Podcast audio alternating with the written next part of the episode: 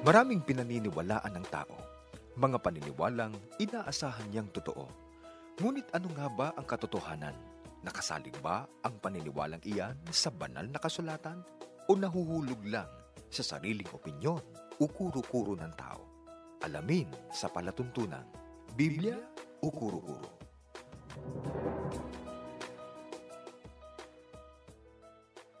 Kumusta po kayo mga mahal naming taga-subaybay? Sana po ay nasa mabuti kayong kalagayan para kayo po ay makapag-ukol ng panahon para alamin kung ano po ang ating tatalakayin sa pagkakatong ito. Nais naming matulungan kayo sa inyo pong mga paghahanap ng katotohanan. Ako po ang kapatid na Orly de Guzman, muli kasama natin ang kapatid na Gary Grecochea. Magandang araw po sa inyong lahat at nawa patuloy nyo kaming samahan sa atin pong gagawing mga pag-aaral. Isa pong nagpakilalang Mr. Roger Bohol ng Pandakan, Maynila ang tumawag po dito sa ating himpilan. Ang sabi niya, siya daw ay nakakapakinig, nakakapanood ng mga programa ng Iglesia ni Cristo sa radyo at telebisyon. At uh, nabigyan daw siya kapatid na Gary Opo. ng Pasugo Magazine na doon daw nakita niya may picture ng binibinyagan sa Iglesia ni Cristo na nakalusong sa tubig. Bakit daw iba ito sa binyag na kinamulatan niya sa relihiyong kanyang kinabibilangan ng Iglesia Katolika na binubuhusan ng tubig sa ulo ang bata na binibinyagan. Ang bautismo po sa Iglesia ni Cristo ay maaaring iba sa paraan ng bautismo sa ibang reliyon, gaya nga po ng Iglesia Katolika. Subalit hindi ito iba sa bautismo na ginawa ng mga apostol sa tumanggap sa aral ng Panginoong Heso Kristo noong unang siglo. Ang paraan po at aral ng Iglesia Katolika, ang iba po, huwag kayong magagalit, sa bautismo na itinuturo ng banal na kasulatan. At yan po ang aming patutunayan sa pagtalakay nating ito. Kapatid na Gary, ano bang aral ng Iglesia Katolika tungkol sa kanilang pinaniniwalaang bautismo na tinatawag nga nilang binyag? Ang babasahin ko pong aklat ay isang aklat ng Iglesia Katolika na ang pamagat ay siya ang inyong pakinggan, ang aral na katoliko, na sinulat po ng isang pare na si Enrique de Mon sa page 168 at 169. Ganito ang ating mababasa.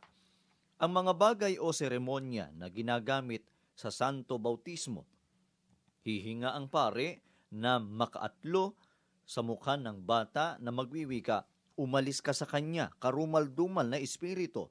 Kukuha ang pare ng kaunting asin at ilalagay niya sa bibig ng bata na wiwikain, tanggapin mo ang asin ng karunungan.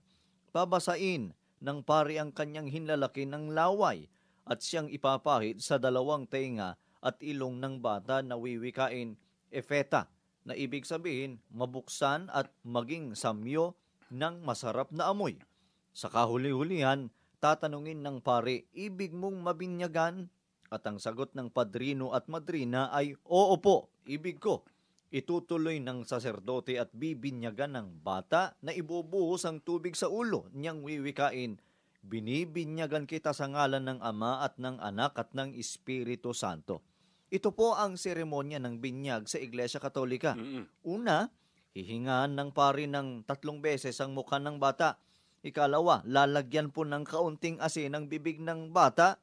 Ikatlo, papahiran ng laway sa dalawang tenga at ilong ng bata at sasabihin ng pare na efeta na mabuksan daw at maging samyo ng masarap na amoy. Ano pa meron sa binyag nila? Meron pa pong mga padrino at madrina o ninong at nina. Mm-mm. At ang paraan ng kanilang binyag ay buhos, pinubuhusan po sa ulo ang sanggol na bibinyagan. Sana po ay natandaan nyo yung mga seremonyang iyan o yung nakapaloob sa seremonya sa bautismo o binyag sa Iglesia Katolika.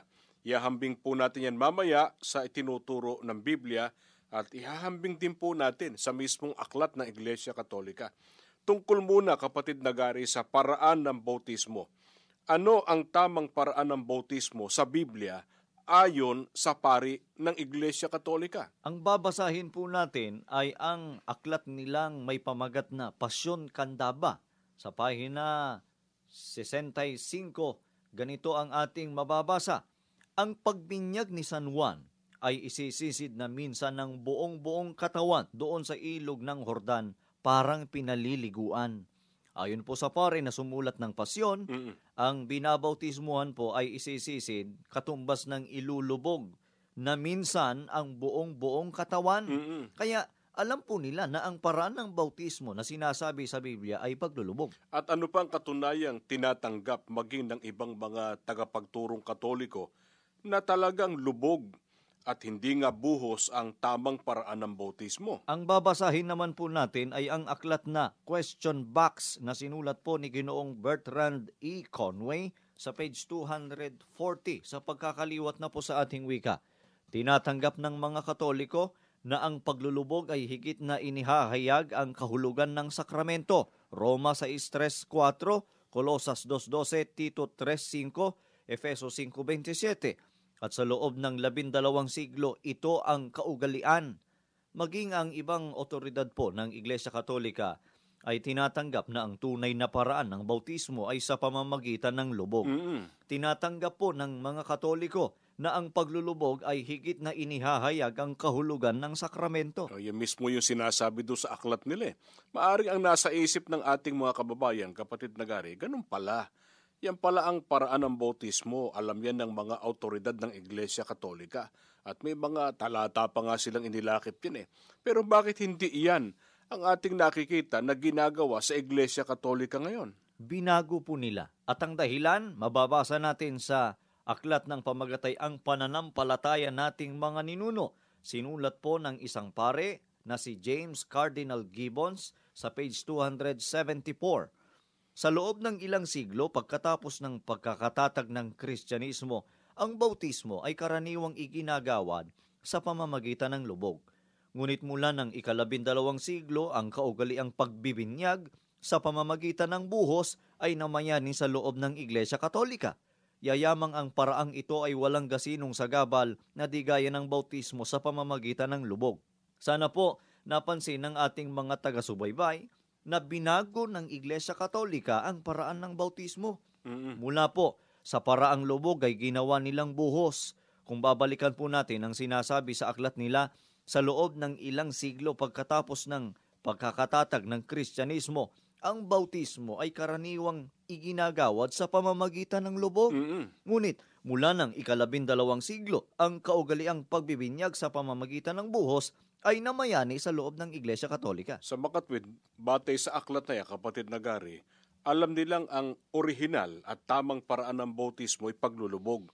Kaya lang, noong uh, ikalabindalawang siglo na, binago na nila. Opo. Eh bakit kaya nila binago? Anong kanila ibinibigay na dahilan? Ayon nga po sa kanilang pahayag sa aklat, ang paraang ito, yung buhos, Mm. ay walang gasinong sagabal na digaya ng bautismo sa pamamagitan ng lubog. Sa makatwid, sariling kalooban po o kagustuhan ng mga may kapangyarihan sa Iglesia Katolika ang dahilan ng pagbabago. Masunod lang po ang sarili nilang gusto, nilabag nila ang nasa mga banal na Sa kasulatan. makatwid, eh, para sa kanila, masagabal yung paraan ng bautismong itinuturo ng Biblia. Kaya ang gusto nila, yung magaang na paraan lang, kaya binago po nila.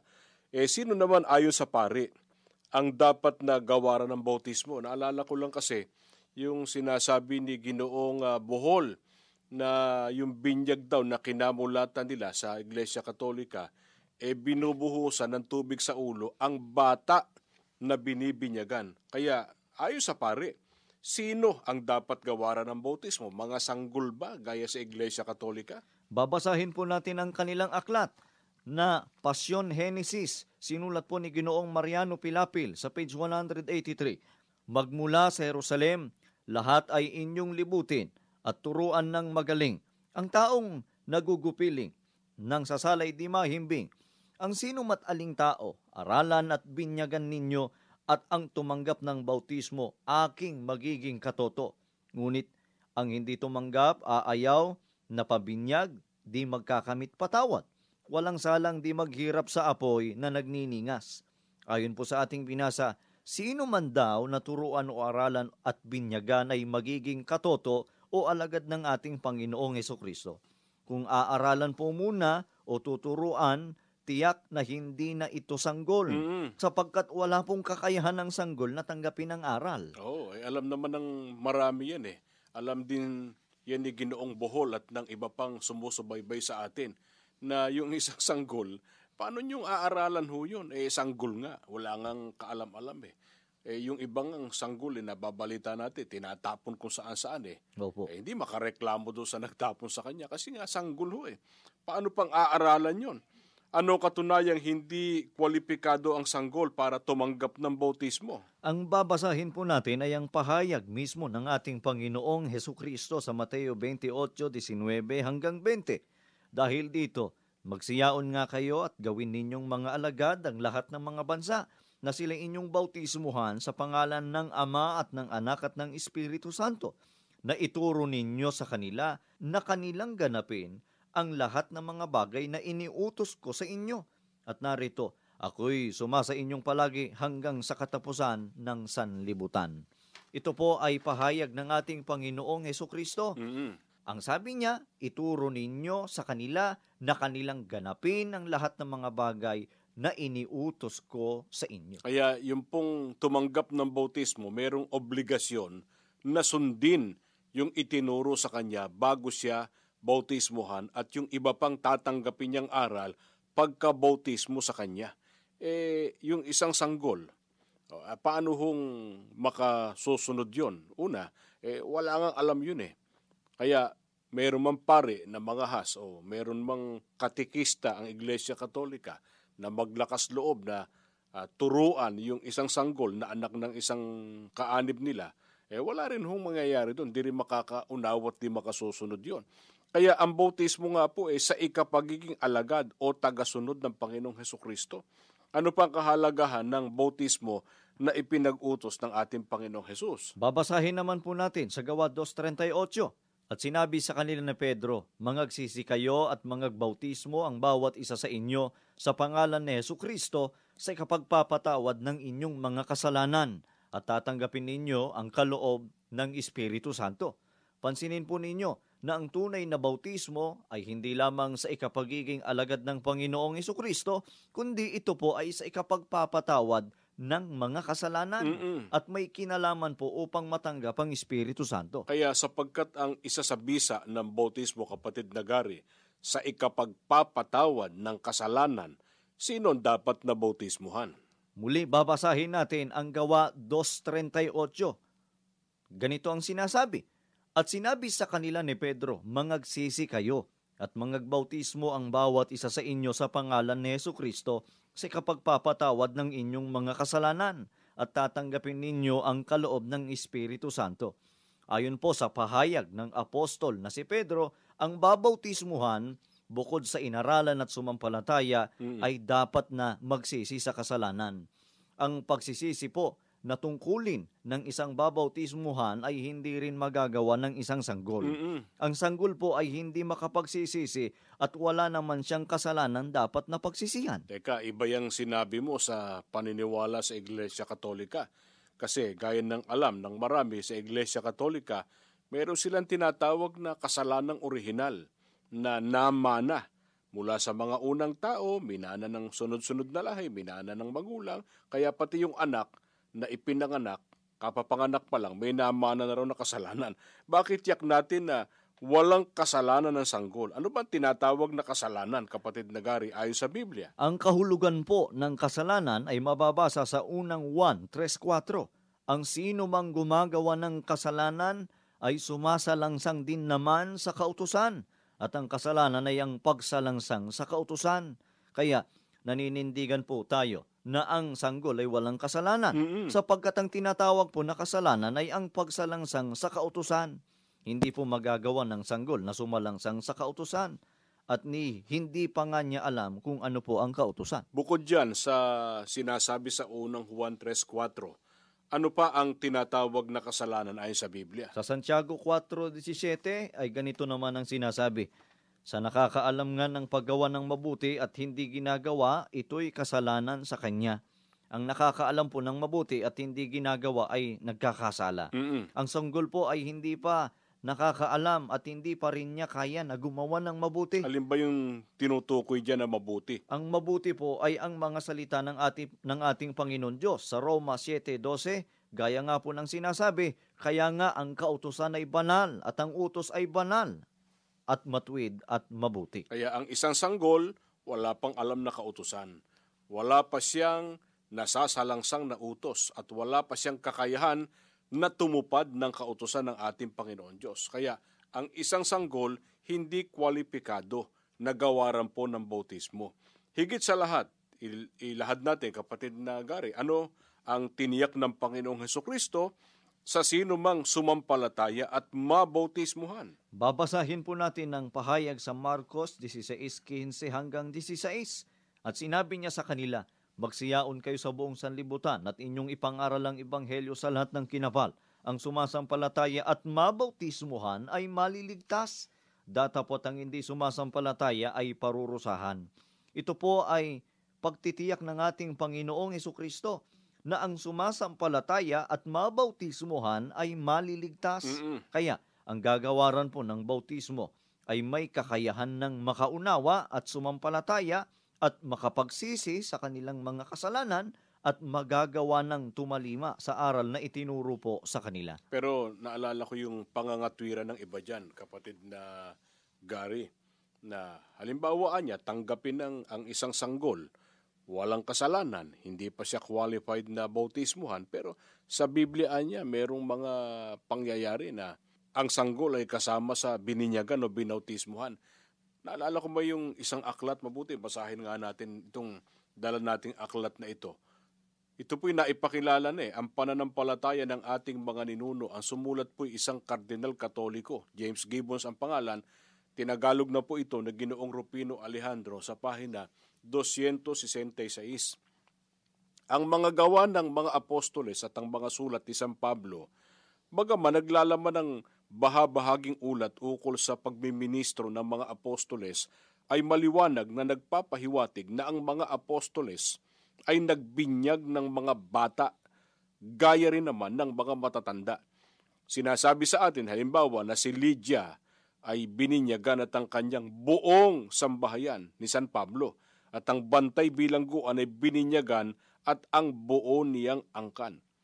E dito ay sinasabi na binautismuhan ang sambahayan ng bantay bilangguan, pati na yung sambahayan ni Lydia.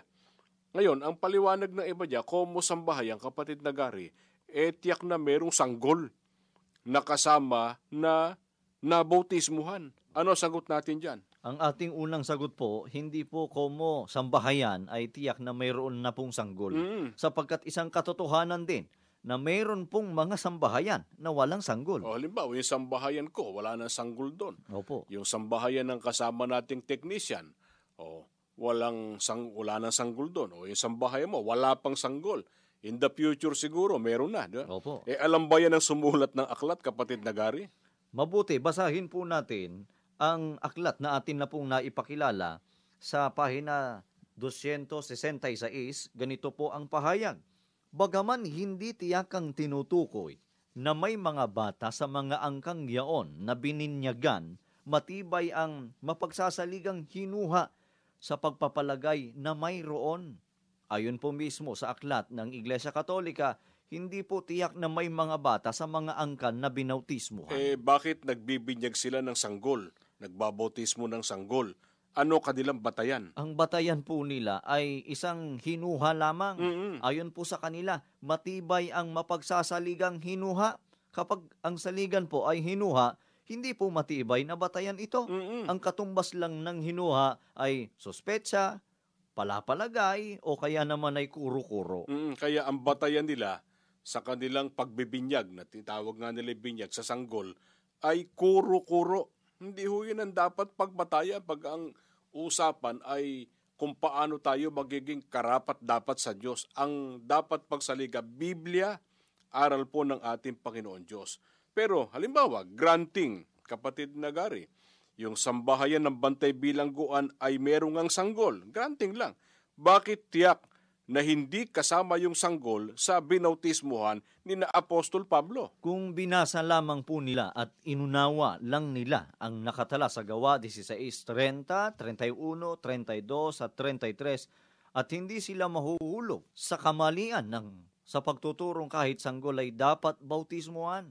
Basahin po natin ang gawa 16.30 hanggang 33. At sila'y inilabas at sinabi, Mga ginoo, ano ang kinakailangan kong gawin upang maligtas? At kanilang sinabi, Manampalataya ka sa Panginoong Yesus at maliligtas ka, ikaw at ang inyong sambahayan. At sa kanya'y sinalita nila ang salita ng Panginoon, pati sa lahat ng nanga sa kanyang bahay, at sila'y kanyang kinuha ng oras ding yaon ng gabi at hinugasan ng kanilang mga latay. At pagdakay binautismuhan siya at ang buong sambahayan niya. Sana po ay napansin ninyo ang sabi sa talatang ating binasa, sinalita nila ang salita ng Panginoon pati sa lahat ng nanga sa kanyang bahay. Ano katumbas nung sinalita sa kanila ang Sila, salita ng Panginoon? sila po ay inaralan Mm-mm. at nang sila po ay sumampalataya, sila ay binautismuhan.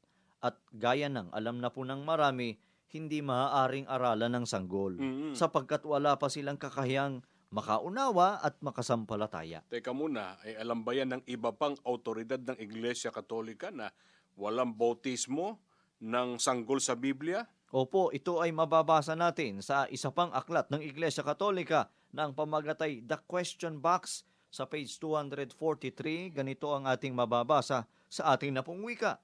Walang tuwirang banggit tungkol sa pagbibinyag ng mga sanggol sa bagong tipan. Sa aklat po na ito na ating binasa ay tahasan nilang inaamin na walang tuwiran o maliwanag na banggit sa bagong tipan tungkol sa pagbibinyag ng mga sanggol.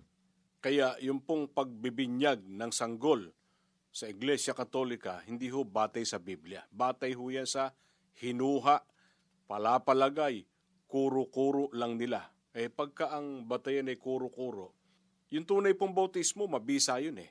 Pero kung ang pagbabatayan sa pagtupad nun ay palapalagay o kuro-kuro, yung mga biyayang dulot po ng tunay na bautismo, hindi ho makakamtan ng tao na ginawaran ng bautismo sa hindi tamang paraan o sa paraan na nakabatay lamang sa kuro-kuro o sa palapalagay.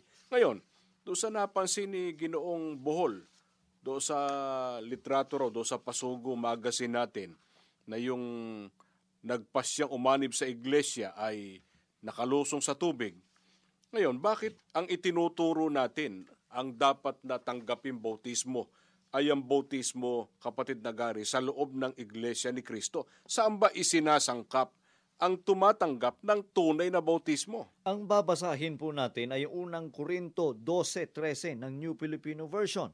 Tayong lahat, maging Hudyo o Grego, alipin o Malaya, ay binautismuhan sa iisang espiritu upang maging sangkap ng isang katawan at tayo umiinom sa iisang espiritu. Ang mga tumanggap po ng tunay na bautismo ay nagiging sangkap ng isang katawan. Alin yung isang katawan na tinutukoy dyan na doon isinasangkap ang mga tumatanggap ng tunay na bautismo? Kolosas 1.18 po ang ating babasahin. At siya ang ulo ng katawan sa makatwid bagay ng iglesia. Ang katawan po ay ang iglesia. Ano ang pangalan ng iglesyang yun na katawan ng ating Panginoong Heso Kristo?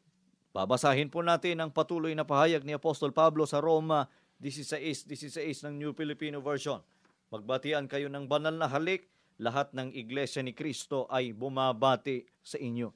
Malinaw po na nakatala sa mga banal na kasulatan, ang katawan ay ang iglesia at ang katawan o iglesyang iyon ay ang iglesia ni Kristo. Kaya saan matatanggap ang tunay na bautismo? Matatanggap po ng isang tao ang tunay na bautismo sa loob lamang ng tunay na iglesia ni Kristo. Kaya doon po sa binasa natin kanina na doon po ay inilalahad ng Biblia ang bisa ng tunay na bautismo.